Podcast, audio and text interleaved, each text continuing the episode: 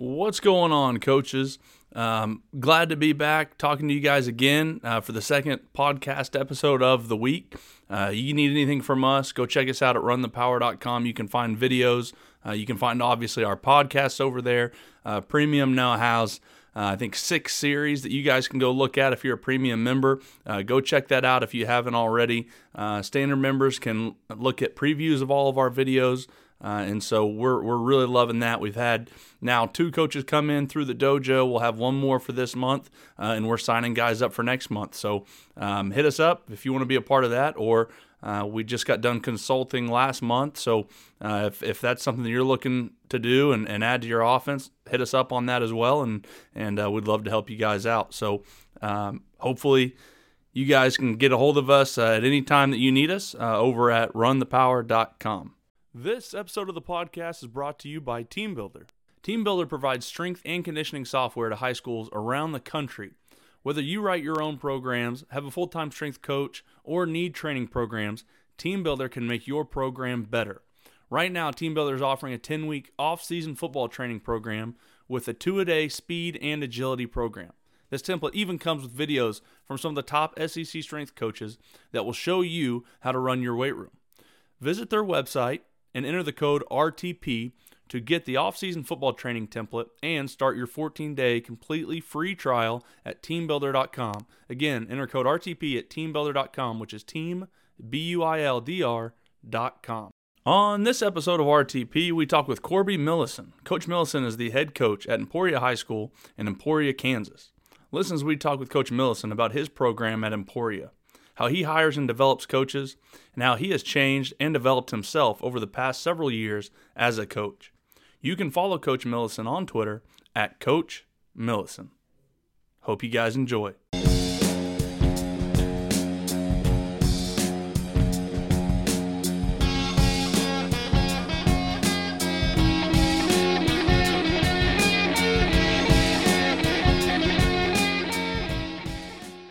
My playing, you know, my football journey uh, started in uh, Salina, Kansas. You know, that's where uh, Coach Moody, who was on the podcast earlier, and I have a little background. Uh, Salina in the 90s was kind of a, a hotbed for football in central Kansas with uh, Marvin Diener and the Salina Central legacy that he had, and as Coach Stonebreaker at South. Um, didn't get to play at Central. We ended up moving right before my freshman year uh, to a place called Lindsborg, just south of uh, Salina, and played for uh, Gary Sambo at uh, Smoky Valley. Little did I know they had just won a state championship uh, my eighth grade year, going into my high school years as a freshman, and got to play for a, a tremendous coach. Uh, lost five football games in high school. Uh, lost Jeez. the state champion. Yeah, we were. It was. It was a, a 3A school at the time, 4A by the time I had graduated. Uh, but had tremendous coaching uh, during that time and had some great friends and and played you know a lot of good football and then ended up going to Bethany College, which is right there in Lindsborg, uh, for one year. And uh, I I didn't get the college experience that I wanted. Uh, coming out of high school, I'd been invited to walk on at Kansas State and KU, and uh, my brain got my pride got in the way of my brain. I should have took the walk on because Bethany was way more expensive than Kansas State, and uh, ended up transferring to Kansas State anyway as a sophomore and finished out there. Uh, and that was in the mid 90s. Graduated from Kansas State in 1998. Hmm. Uh, it was a great time to be at Kansas State at the time. You know, Kansas State lost in the uh, Big 12 championship, Texas A&M. They were the number one team in the nation. It was a tremendous time to be a Wildcat. Uh, from there after graduation. I moved to Wichita. I had just gotten married. My wife and I uh, moved to Wichita, where I had a job teaching at Wichita South High School, which is a 6A school there in Wichita. There's nine comprehensive schools in Wichita, and uh, got on as a freshman coach. Uh, at the end of that year, that coach had Mark Cotton had resigned. They were in the middle of a 36 game losing streak. Jeez. And he did, yeah, it was tough. It was a tough. It was a hard school. I mean, great kids, great sure. kids, hard kids, tough kids, uh, lower income kids. Uh, loved every minute of teaching there. I taught there for seven years. Uh, but Mark resigned, and uh, another coach took over, and he and I probably didn't see eye to eye on multiple things for a while. So I, I took a job coaching at uh, Clearwater, which is a 3A school close to Wichita, and was still teaching at South. So I did that for oh a couple years. I was freshman coach, and then became the offensive coordinator, and then uh, came back to Wichita South as a defensive coordinator for a year. And then the the coach I replaced, Mark, decided to leave, and I ended up being the head coach at the age of I believe I was 28, 29, way too young to be a head coach. Thought I was ready, thought I knew everything, ready to you know grab the world by the tail. And uh, quickly, very very quickly in the Wichita City League, I found out I didn't know a whole lot. Uh, great coaches in that in that league, and did that for three years, and figured, hey, you know, Corby, you better get on a staff where you're going to be able to be mentored a little bit, go figure out what you really like to do, and have some fun. So I, I, I took a job at Wichita Northwest, and uh, Weston Schartz brought me in as the uh, offensive coordinator and assistant head coach, and we had lots of toys to play with. We had a kid that was a Division two national uh, hurdle champion. He was an All American as a freshman. A kid that went to Oregon was one one of only uh, a couple guys to run, catch, and throw for a touchdown, and he did that as a freshman. Uh, ended up transferring to Kansas State. It was Chris Harper, who was a third round draft pick by the by the Seattle Seahawks. We had a tough tough time coaching him. He was hard, you know, coaching all that talent. yeah, yeah, um, I'm sure. a great kid, great kid. And Demarcus Robinson is the running back we had at the time. So we had a lot of kids that were really, really good. Spent, I think, six years at Northwest, and we made the playoffs six consecutive years. Had a great run. And then uh, Coach Schartz decided he wanted to go to Wichita West High, where he st- kind of started his career and rebuild that program. And I thought he was nuts. And I guess I was just nutty enough to go with him. You know, Mark Marinelli joined uh, uh, Wichita Northwest with uh, Coach Martin, and they're really good friends of mine. But uh, went to West, and we turned that program around in two years.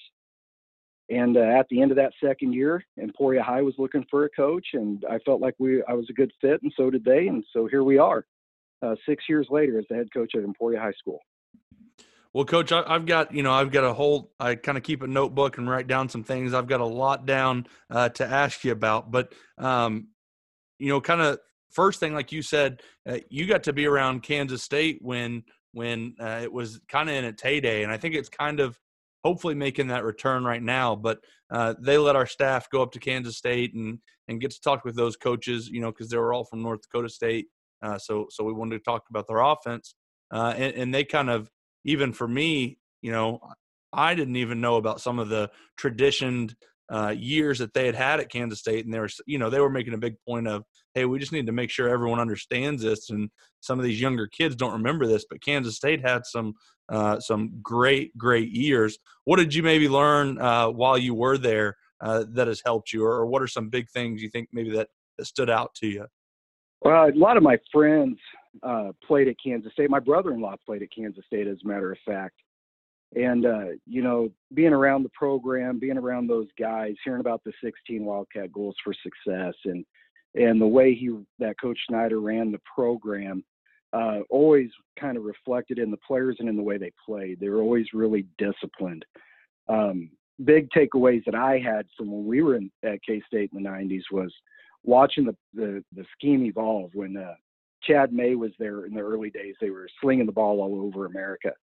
And then by the time um, I graduated, they had gotten back into the I formation with Michael Bishop and Darren Sproles and some of those guys. And they're running off tackle power and they're running speed option, a little bit of veer here and there, and uh, really getting after people and being physical.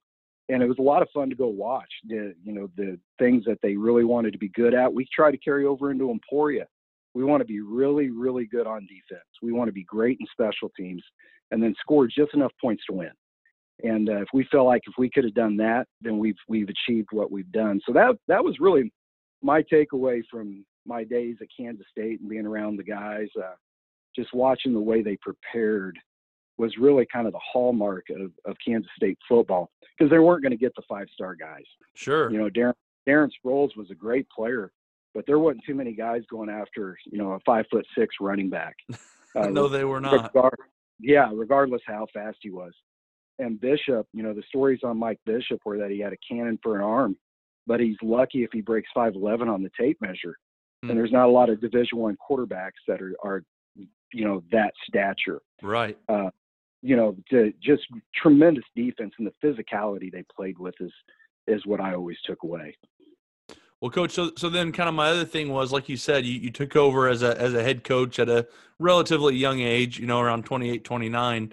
Um, what was there any thought in your mind like, hey, maybe I'm not ready for this, or or was there ever any kind of interior wrestling with yourself, like, do I want to be a head coach, or or is this something that that it's time for, or were you just like, hey, I've been wanting to be a head coach, this is my first opportunity, hey, let's go. Uh, what do you think maybe you'd have done differently, or or looking back on it, what are you, you know, what are your thoughts on taking that at such a young age?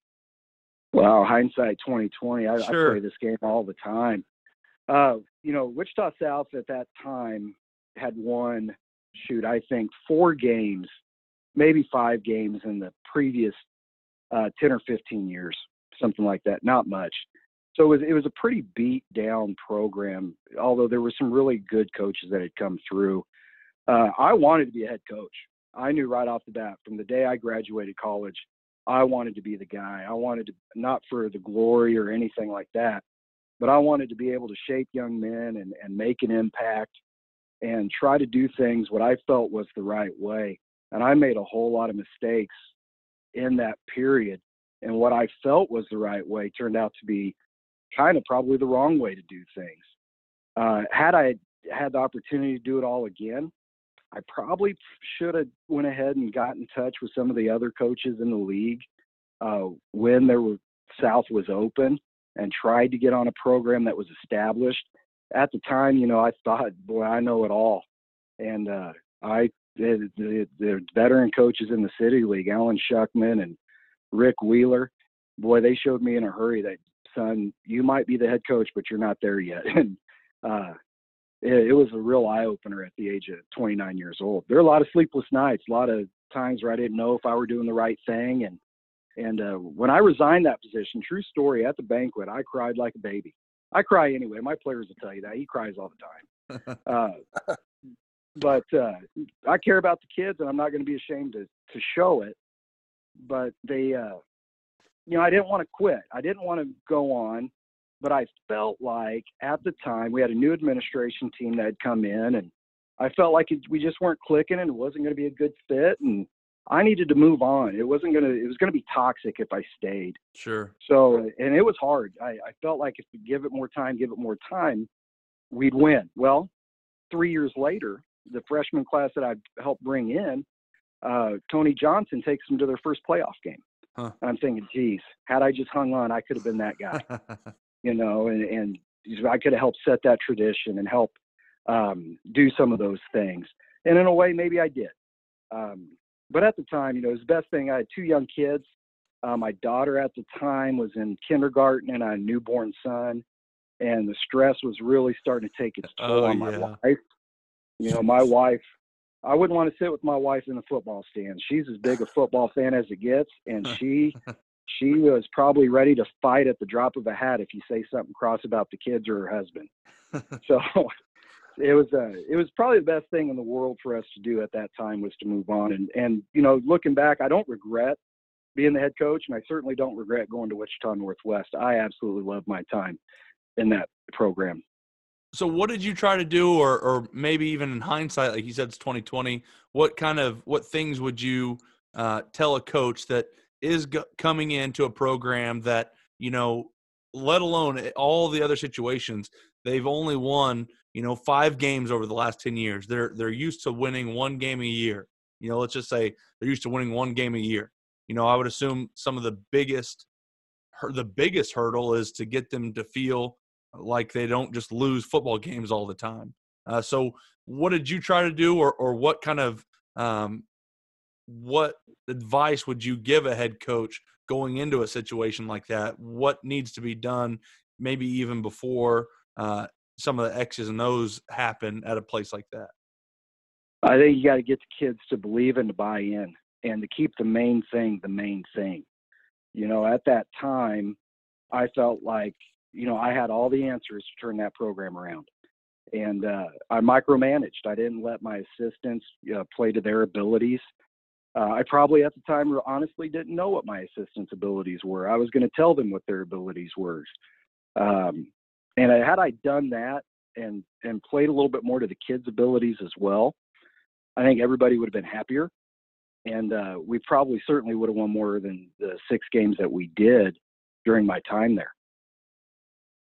So is that something that now, as as a head coach, that you that you've looked to kind of rectify uh, from that first time? I mean, is that something that you, you know, when you're deciding, hey, I want to come be a head coach again, is that something that you kind of write those things down or think about those things that that maybe didn't go well for you, and and you kind of make a a certain thought in your head like hey i want to make sure we do this because i didn't do that my first go around oh absolutely you know my wife and i talked and we decided that we were going to take the job in emporia and go uh, the first thing i told her is we're going to do this thing together because I, I did isolate my wife at, at 30 years old she was more or less a single parent with two kids and you know i was chasing my dream and and you know be damned whoever stood in our way uh, so we've tried to make this as much a family affair uh, as we could. You know, we bring the kids down out of the stands onto the field, win or lose. Uh, our parent, and that's all of our student body. Uh, all of our parents come onto the field, win or lose, and we group up in the end zone. And uh, we try to make it, hey, this is us. We are Spartan football. This is what we do, and we're gonna, you know, win with uh, some grace and lose with humility. And uh, try and bring some pride to our our team. Um, I'm sorry, I, I got a little bit sidetracked there. Repeat that. What was the second part?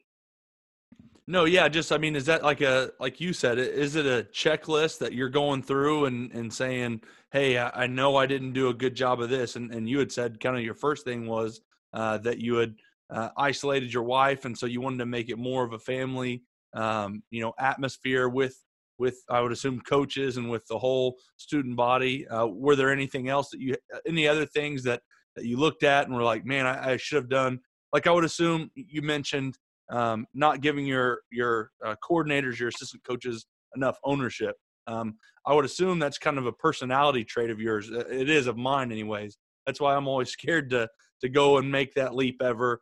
Uh, is because I, I I know I like to micromanage, and I know almost all the best head coaches you know let their they hire good good staff and they let their staff do their thing um, is that something that you had to consciously go into uh, as a as a head coach again and say hey i'm going to let my coaches coach. Oh yeah without a doubt that's the first thing i had to do. You know in wichita if you if you take a job you can pretty much take your staff with you. When you leave and you move 90 miles away it's hard to bring your staff or bring guys with you. So the staff was kind of already in place. I got to interview everybody, and uh, I kept a bunch of them. There were a couple that I didn't, uh, but the ones that I kept were excellent coaches. You know, the guys that are my co-defensive coordinators are track coaches. Our head track coach, who's also our head strength coach, Randy Wells, and uh, Jay Adkins, and uh, I give them total autonomy in what they do on the defense, and that has been the hardest thing for me to do. And I also have a special teams coordinator, and he's in charge of all the specials. Um, now I, I, visit with them. I, I, like right now our off-season meetings are about uh, the kids coming back, what their abilities are, what we think we can run, and what we think we can do. And I, I give my my two cents. I say, hey, you know, we're in a four-two-five base. Maybe we got three-three personnel. Maybe we have three-four personnel. I, I don't know what we have, but I know that we don't have as much size as in the past. And they take that in, and as we look at clinics and and kids, we look to see what kind of changes we got to make. But at the end of the day, if they say, Coach Melson, this is what we feel strongly is going to be our best opportunity to put these young men in a position to win and be successful, then I ride with that. Uh, we do the same thing in the meetings in the fall. Uh, I totally, we, we meet, that coordinators meet on Saturday briefly, we watch film, and then Sundays the, the full staff meets. Um, and I don't go to the defensive meeting room at all. I stay out of it. I will meet with the offensive staff. And then before I leave, I walk into the defensive meeting room and say, okay, brief me. What are we going to do? How are we going to take care of this player or that player? Uh, what are their five best run plays out of their best formations? Who do we got to stop to win? And, and they break it all down for me. And I tell them what I like and what I don't like. And then I stay out of the way. And, uh, you know, we only gave up 19 points a game this year, uh, scored about 30 on average. And it was the best thing for our teams. I, I just had to learn to trust them. And uh, they're, you know, one of them's getting ready to retire next year, and that absolutely terrifies me. because now, I, now I got to learn somebody else's personality. I got to learn what they do. Right. And uh, you know, and it's hard for me to trust. It is. It's it's a character flaw of mine, and I've come a long way on it, but I got a long ways to go.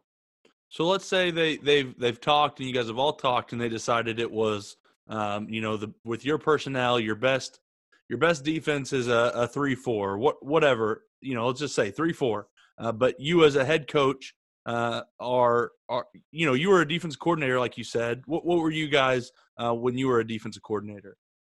Well, what's crazy is the year that I was the defensive coordinator, we went into the season. Uh, Coach Crandad said, "Hey, we're going to run a five-three." I said, "Okay, great." And he gives me his college playbook and he says, "Learn this defense. We're going to run this." Said, okay, great. We go into the first three games and we're just getting slapped around. He goes, "Run whatever you want." and I'm going, "Oh crap! Now what do we do?"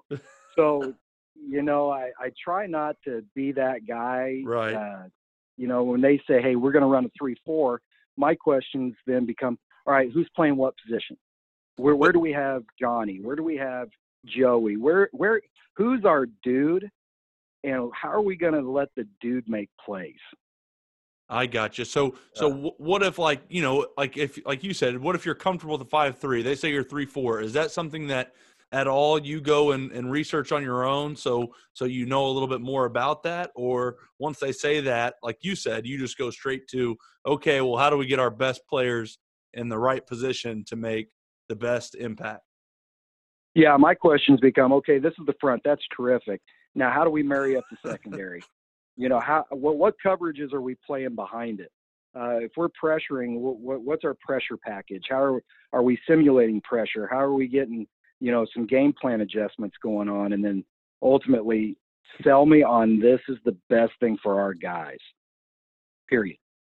Coach, I was going to ask you. You know, uh, sitting here listening to a couple of things, and and uh, love love all of, of, what you got going on. Um, the personnel meetings, um, to me, that was always one of the fascinating things. Um, I I did a poor job of it too when, when I was a head coach, um, and I, I think you know I hear a lot of the same things. I, I, didn't trust guys as much as well, especially when I was a younger coach. And then when I when I got to Jenks and worked with the guy, uh, Alan Trimble. I mean, personnel meetings were like his thing. So he had a uh, his style was we're going to basically rank our top 30 guys, and then we'd kind of decide things from there. You know, where they play, which side of the ball they go to, things like that. But I'm interested to hear, you know, how you meet with your guys and how you kind of rank it, and then what's like the pecking order. Does does the offense get first pick of guys? are there certain positions where guys can to listen to because everybody seems to have kind of a different way to do it oh yeah i agree you know everybody's got their own way to do those things in a perfect world we'd we'd full pl- two platoon by the way at Jenks, man how how lucky were you to be with alan trimble right uh, it was oh. it literally literally was was unbelievable especially the first year when i didn't have to teach so it was literally working with Dub Maddox the whole year and then working with Alan Trimble the whole year. It was literally the, all the education I needed. I loved it. Yeah, it's a rough life you lived. I know. yeah, going back to the question, we we do meet like that. You know, uh, the same thing that you described with Trimble, we do. Uh, offensively, I've had a, a, meeting with our middle school coaches. We're lucky enough we have one feeder school, and uh, they're implementing some of the things that we do offensively and defensively. And so we kind of gave them the basic outline on what we think we're going to run next year and uh, just exactly what you said. You know, in a perfect world, we, we'd pl- two platoon. We haven't been able to do that since I got there. We've got some great kids that give us everything they got, but our best guy. There's a big, big difference for us between our ones and our twos and our twos to our threes. So we've got to be smart when we sub kids. And I always tell the defensive staff, we're going to sub them on offense. We can hide a kid here or, you know, scheme a way that we can get a kid on the field that can get another guy a breather. Um, but Friday's meeting, we're going to the Kansas City Glazier on Friday as a staff. And Friday night, we'll sit down and do that exact same thing. Here's our 30 best players. Get them on the field. Where do they play? We got to have our 30 best guys on the field. To me, if you're best, one of your best players, you know, if you if you got five linebackers and your fifth linebacker is better than your first two defensive ends, well, makes sense to me. That kid's now got to become a defensive end. Get the players on the field and let them make plays.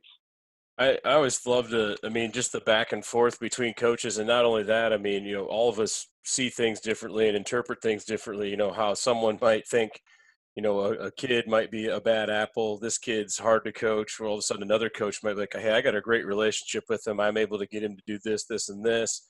I think he can help us in, in this spot. And, and you really kind of find again, you know, oh man, I guess I never really looked at it that way too. You're getting all those different points of view. So I guess the, the other thing I was going to ask you about personnel, you know, and, and you talked about Bill Snyder in the 90s. I mean, that guy lived in the junior colleges in Kansas.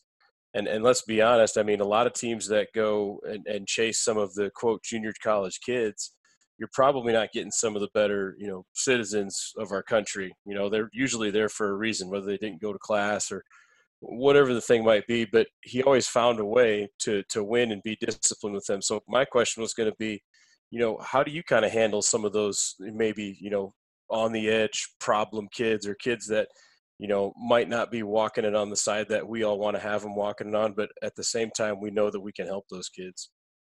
Yeah, absolutely. Um, you know, we we've got those kids too. We're not immune to it. We're a smaller community, even though you know we've got 12 1300 kids um, but i'm pretty fortunate that i've gotten to be able to it's all about relationships to me you know do you truly know the kid? Do you know the parent's first name? Uh, if you see them at walmart are they going to say hi to you? Those types of things. You know we've got to we have those discussions with our staff. Uh, little joey's not going to play defensive back for me because he's an absolute turd that won't listen. Well, that's great, D-back coach, but little Joey also runs a 22 mile an hour flying 10. Um, he's going to be on the field whether you like it or not. It's it's going to happen. So find a way to coexist. You know, you don't have to like what he does. You don't have to like his personality, but you do got to coach him because at the end of the day, we can't go get those junior college kids. You know, we we've got what walks through our door. I made this joke when I took the job at Emporia uh, that we don't get Christmas presents with kids transferring in and out at semester, and I don't get graduation gifts. I got what walks through the door, and uh, some days it's really, really good, and some days it's terrifying.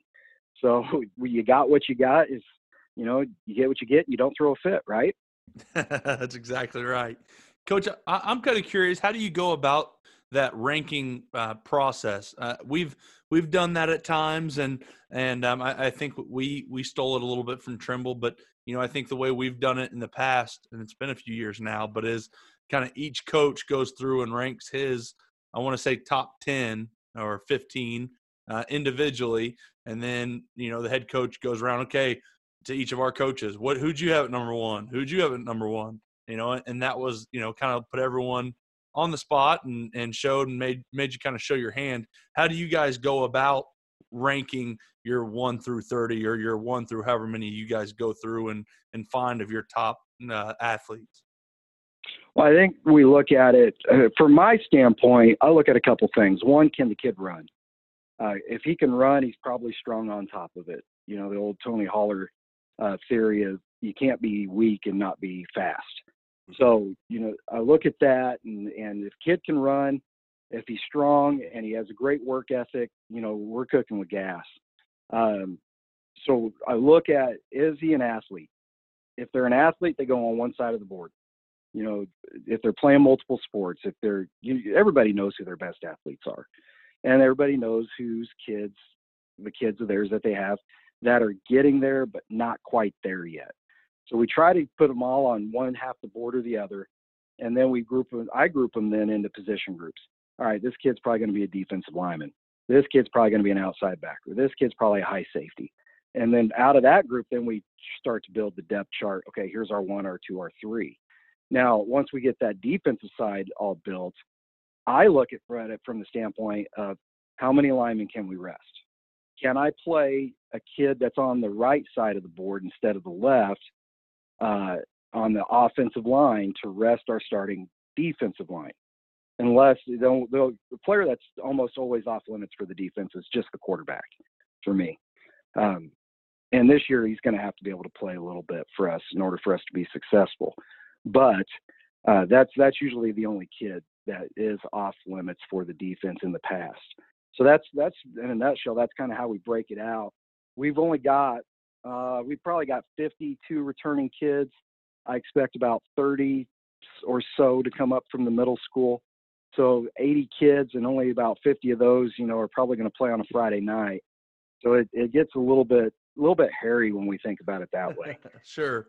Sure. Well, how do you guys? So, so my big question is, how do you guys practice then? Uh, obviously, you know, you've kind of mentioned some of the Tony Holler stuff and and keeping kids, uh, you know, fast and fresh, and and you know, it can get, I think, difficult at times when you are working those kids on offense and defense. Um, although, like you said, a lot of times it's needed, in, in my opinion, when it's you're really really good players or if you have major deficiencies at certain situations. So um, as much as we'd love to all be two platoon it's not always not always you know feasible. How do you guys work that out in practice?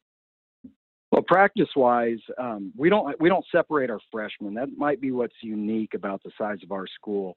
Uh, our freshmen practice with us. We don't send them to the lower half of the field or onto the second field and say good luck. We'll see you in a year uh, when you get a little bit taller and start growing facial hair, uh, we we we platoon our staff.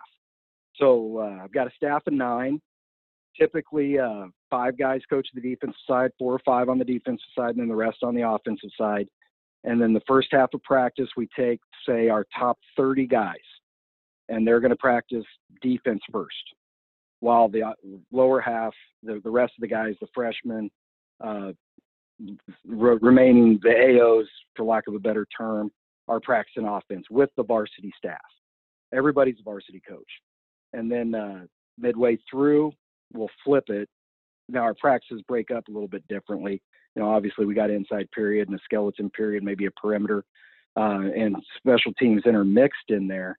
Um, but we don't send those guys away. We just one coach is going to be responsible for the defensive line and the defensive line only. That way, they're only hearing the verbiage from that coach, and he's coaching them the way that he wants them to be when they're seniors or when they're juniors or when they're ready for a Friday night. Um, and in terms of practice, we haven't conditioned, put them on the line and run in six years. You know, we we just don't do it. We we go fast. We don't take water breaks. We've got uh, we're fortunate enough we have nine managers and they take water bottles out to every single position group. And if a kid needs water, he gets water. If he doesn't want it from the manager and he wants to go to the water buffalo, then run your butt over there and get you a drink and then run back. And so we try to cut that out and, and stack those drills on top of each other to get the conditioning in.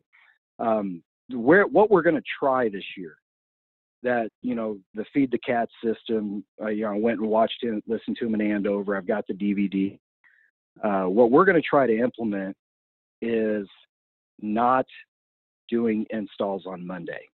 Mondays are non-varsity day, so they're going to be out at a game. Uh, and then you know the 20 kids left, you know I'm going to send out, and they're going to run through plays and run through them at full speed, and then save our install for Tuesday, which would be in, in Tony's world that rest day. And then Wednesday would be a hard day, and then Thursday's your pregame rest, and then Friday's obviously your game day. So that's what we're going to try and do. And then the, the pregame issue, and it really made me think. We got guys playing both ways.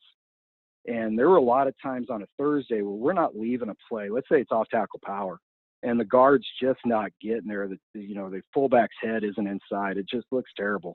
We might run that play 15 times till it's right, and then by the end of the day, you've got a starting fullback or wide receiver that's got you know 65 plays under their belt in a walkthrough practice. Uh, so we're gonna we're gonna try to script 15 plays, and we're gonna go 15 offensive plays with our starters, 15 defensive plays, and you're off the field. You're done. We're gonna save your legs, um, and, that's gonna be you know that's terrifying in of itself too, because I'm a little bit old school, and and our kids are tough. Um, when you play football against Emporia High, I'd like to think that you feel like you've been in a fist fight, win or lose. When it's said and done, uh, but it's going to be a little bit different way of thinking for me and, and for our staff a little bit. Yeah, I, I I think that's awesome, Coach. I mean, that to me, that's one of the best things that that Coach Holler brings is is it just plants a seed in your mind to have to at least re- reflect on some of these things. Like, well, well, really, wh- why am I doing that? Or you know, and then you saying, well, you know, we're we're tough, but at the same time, I don't want my guys, you know, to to be tired going into it. I said, I, I know this. I know the fights I've been in. you know, I, I want to be fresh. If I'm tired, I'm going to get my butt kicked. So that's kind of the way I've I've really started to to look more at it. And it's like, you know, as bad as I want to maybe get more reps sometimes, to me it's kind of like I I would rather weigh on the other side of I'd just rather have these guys closer to 100% with all that gas in the tank than them having to go run, you know, six more home run posts because you know we we completed four out of six instead of five out of six. So I mean, uh, it's it's really forced me to kind of sit back and reflect on what what do I really feel is important. And when I list, you know, speed and and being fresh as number one, it makes a lot of my other decisions. I I feel like a, a lot simpler for me. Oh, no doubt, right? You know, what I started and what I visited with our middle school staff about is, you know, and this is what made me think, what did I hate about football growing up? Well, I was always an offensive lineman. I was always heavy. I was always, you know, the guy that they put on the line and you had to run a gasser or a wind sprint and they're yelling at you because you're slow. Well, no crap, I'm slow. I'm wearing a 50 series number, dude. Uh, it's it is what it is. So, you know, I, I challenge those guys at the middle at our middle school to say, you know, the things that we hated about football, we probably don't necessarily need to do. You know, we practice, and I, I was really guilty of this. We'd put in two or three plays for an opponent and practice them all week and then I didn't run it one time. You know, that, that theory of 80% of your production comes from 20% of your practice. Mm-hmm. Well, we're going to run what we run and we're not going to deviate from it. And, you know, if you beat us, you beat us. Uh, but that's, that's really what made my, my thought process go. And then I started thinking further.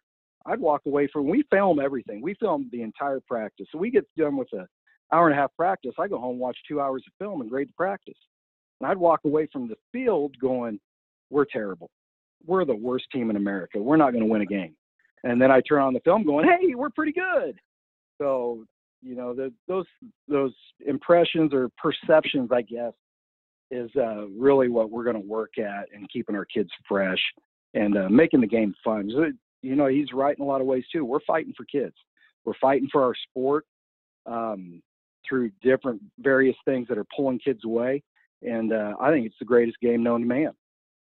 Coach, how, how much I, I couldn't agree more. I mean, it's you're exactly right. Um, how much time you know you get to set it as the head coach? So, how much time are you given uh, positions or or uh, you know offense, defense? Uh, how much time are you giving them for for some of these meetings uh, to watch film or do whatever they whatever else they need to go through? Um, you, you know, we also film everything in practice, and and I go home and grade it, and then but then again maybe you only get 15 20 minutes to, to watch it with the kids so you got to break it down and they don't have long attention spans for the most part anyways with it so not that it's a bad thing but um, always obviously as an assistant coach you want more time. How much time are, are, are your kids in meetings uh, before practice or you guys have them after practice? How do you kind of navigate that? Well, we're probably fairly unique you know we, we put everything out on Hudl and uh, we, we don't send a whole lot to the kids. We, we send them off a get off a practice, they might get on a big day that we might have screwed up a bunch, they might get 10 offensive clips. And we'll send it out to them and, and just have a note on there. Hey, you need to watch this before we get together tomorrow and fix this. And uh, typically they do that. We meet every single day right before practice uh, in the weight room, which is right off our, our field. And that meeting is solely to go over reminders. So we post the practice schedule, but I want to go over it again with them. Hey, uh, and it might be a Tuesday. Hey, you know, JV, great win last night. Love the heart you played with. Love the intensity. We need to clean this up. Varsity guys, you know, hope you looked at the install. This is what we're doing today. We're going to start off with offense first, and we're going into special teams, and we're going into this period and that period before we flip it. Here's our coaching points today. We need to be fast. We need to be physical, play with great effort, attitude, toughness, character, discipline. Any questions? No, coach. Let's go get it. All right, two claps. Let's go. And we're out the door that meeting takes about 15 minutes. We want our kids to, we, we trust them. We, we do track them on Hudl. I want to know who's watching it.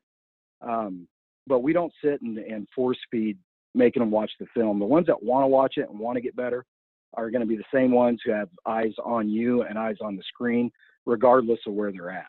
Yeah, I, to me, I, I I've shortened our meetings as well. I'm I'm much along the same lines, just just for the simple fact that you know they're they're coming in gutted from a, a full day of school. I mean, the, the way we have it, we don't have an athletic period, so you know they're hitting seven or eight classes.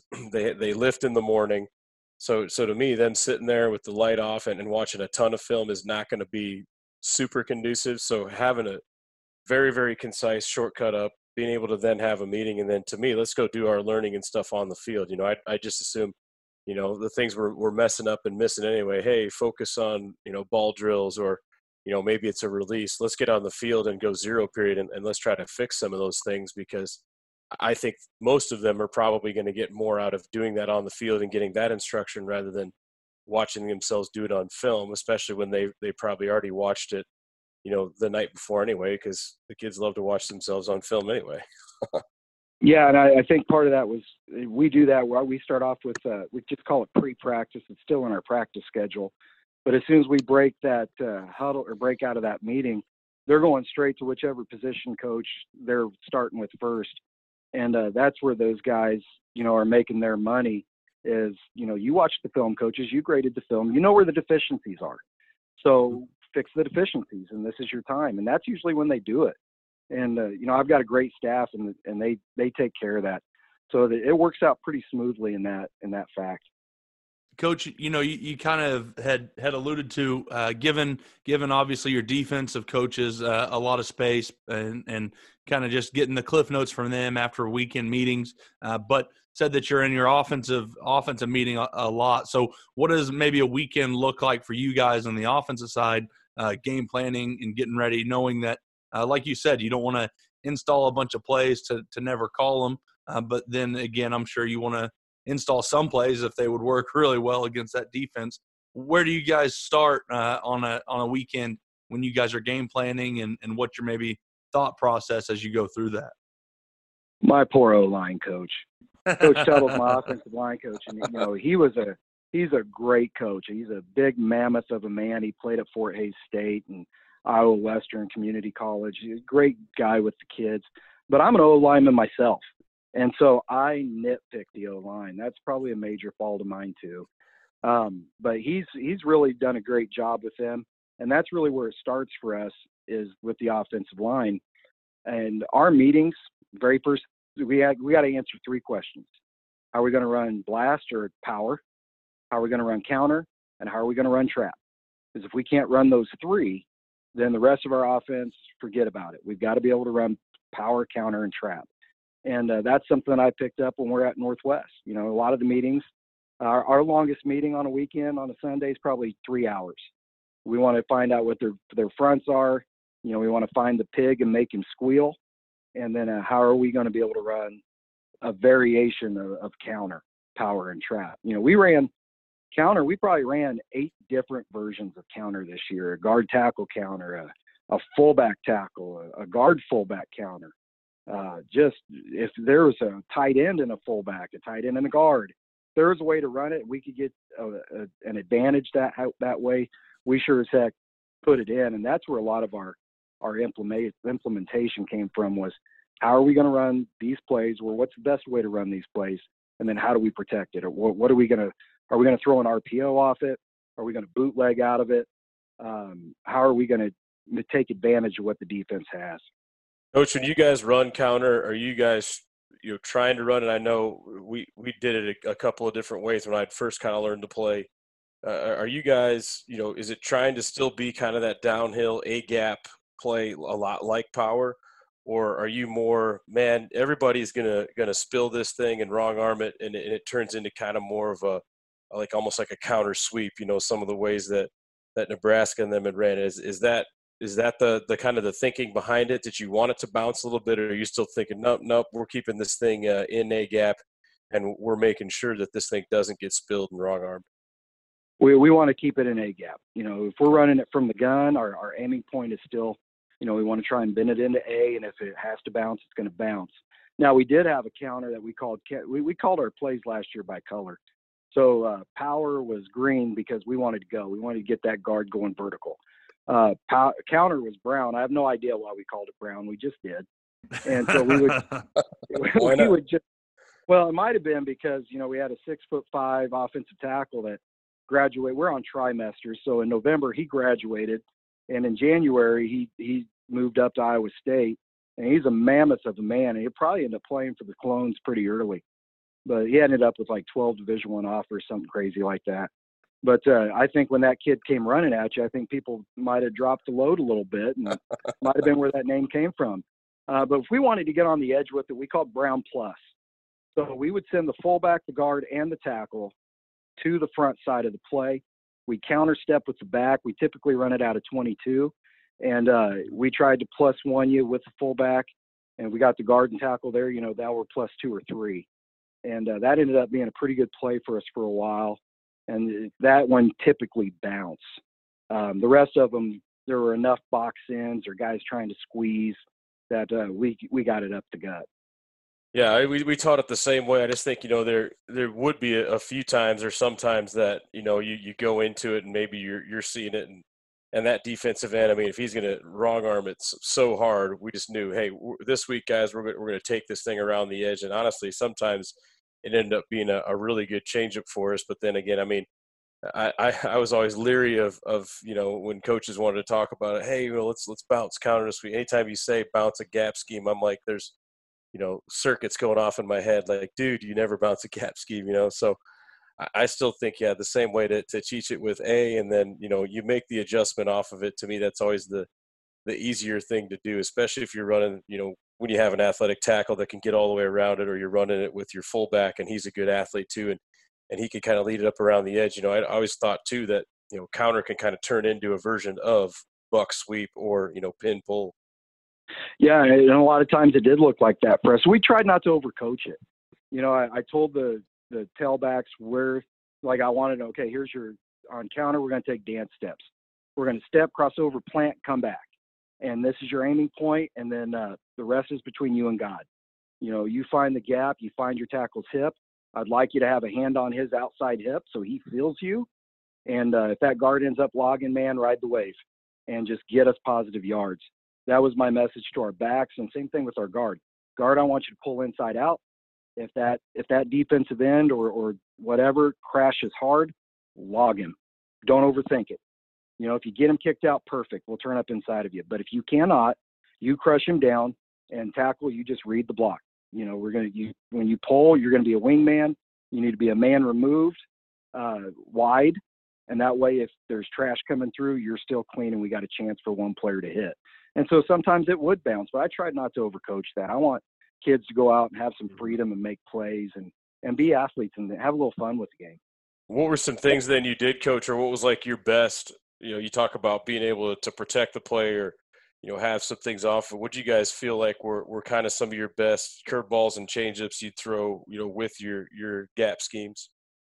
Uh, naked boot. You know, we run counter pass with no protection we'd pull guard and tackle to the front side and fake the counter and run that quarterback naked out the backside with fullback to the flat, uh, post corner by the X, and a drag by our tight end.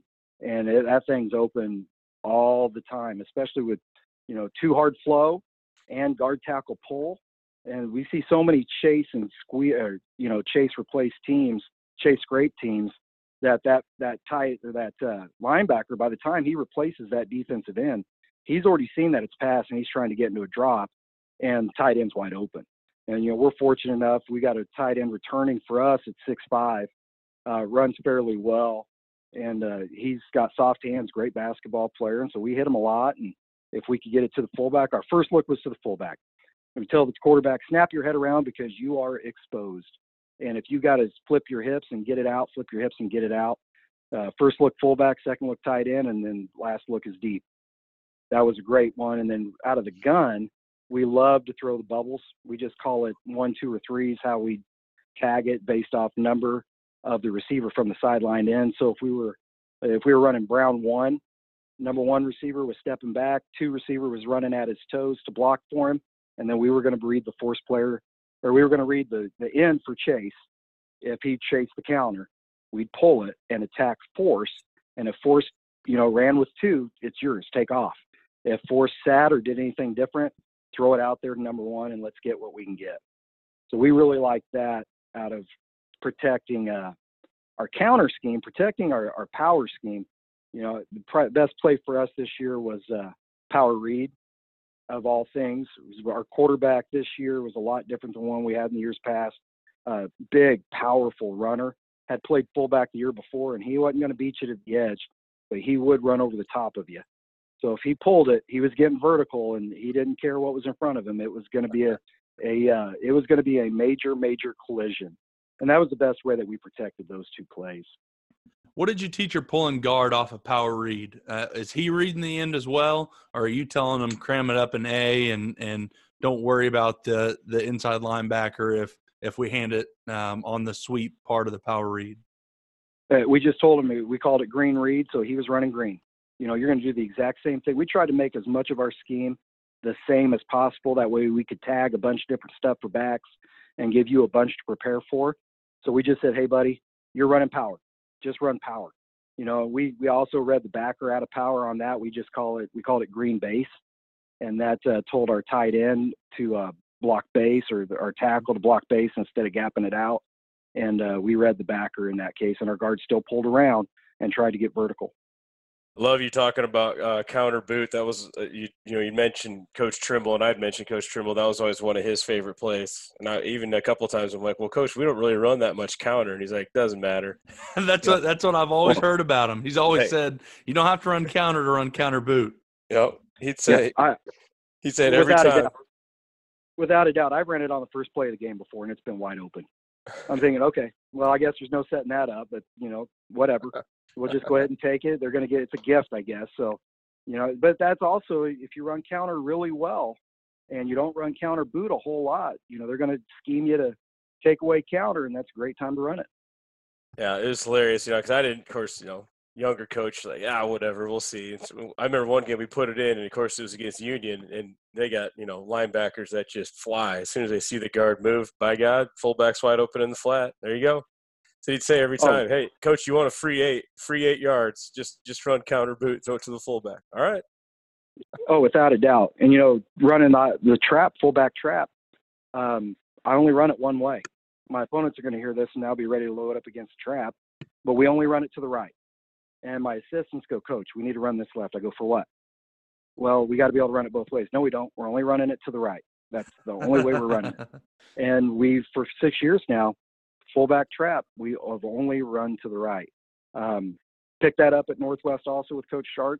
He couldn't tell me why he didn't want to run it to the left. He just didn't want to do it. Say, hey Weston, let's run trap. Let's let's let's get let's let's fancy some things up here. Let's run trap to the left. They'll never expect. Nope, we're running it to the right. All right, great. Let's run it to the right. And you know, it's such a quick hitter, and our fullbacks stay in the stay in the crease pretty well, and and we had some success with it. I remember uh, Dave, Dave, Alexander, you know uh, Harper's coach. He he says all the same things. With the the Steelers for the longest time would run power just to the right and would run counter just to the left. Mm-hmm. And I was like, yeah, right. You know. And then after a while, I'm start watching like, by God, they do. Holy cow! They only run counter to the left and they only run power to the right. There we go. All right. Gus Malzahn says the same thing, but I've never sat down to chart his film enough to to know if he's lying or not but he, he swears by the same thing. They're going to run power one way and counter the other, and it's up to you to stop them. You know they're coming. Yep, that's exactly right. Well, coach, kind of rolling up on an hour now, uh, but but the thing I always like to ask guys before we let them go is uh, when you're watching another team's offensive line, what's some things they'd be doing that would make you think highly of their offensive line coach? Uh, how do they how do they step? How do they get off the ball? Where's their pad level? You know, the best offensive lines I see are like great choreographed dance teams. They're stepping together, they're all at the same time, their pad level's low, and then ultimately, are they physical? Physical teams, you know, win football games, and that's when I'm looking at an offensive line. That's what I want to see. Uh, how physical is your is are your players? Coach, man, it's been a blast. You know, love being able to sit and, and talk some gap scheme about you and reminisce about you know some of the the Coach Trim days. And uh, you got a couple of new fans for uh, Emporia football. Keep it up, man, and we'll be excited to see how you guys keep progressing, dude. Hey, thanks a lot, guys. It was an honor to speak with you. Love watching the, or listening to the show each week. And that's going to do it for this episode of RTP. We want to again thank all of our sponsors. You guys make sure and go check them out. Help grow our community by telling other coaches about Run the Power. And if you enjoy running the power, go get your shirt, long sleeve, or hoodie at runthepower.com. Also, if you have any topics or any questions you would like for us to discuss in the next podcast, simply rate our podcast and then leave a comment in the writer review section of the podcast app. This will help our podcast rating as well as it'll allow us to answer the questions you all want answered. Make sure and go check out our blog at runthepower.com. Follow me on Twitter at Harper underscore coach and Coach Walls at Coach Brady Walls. Run the Power now also has its own Twitter and Instagram, and you can find that at Run the Power. Hope you guys enjoyed this one. Talk to you soon.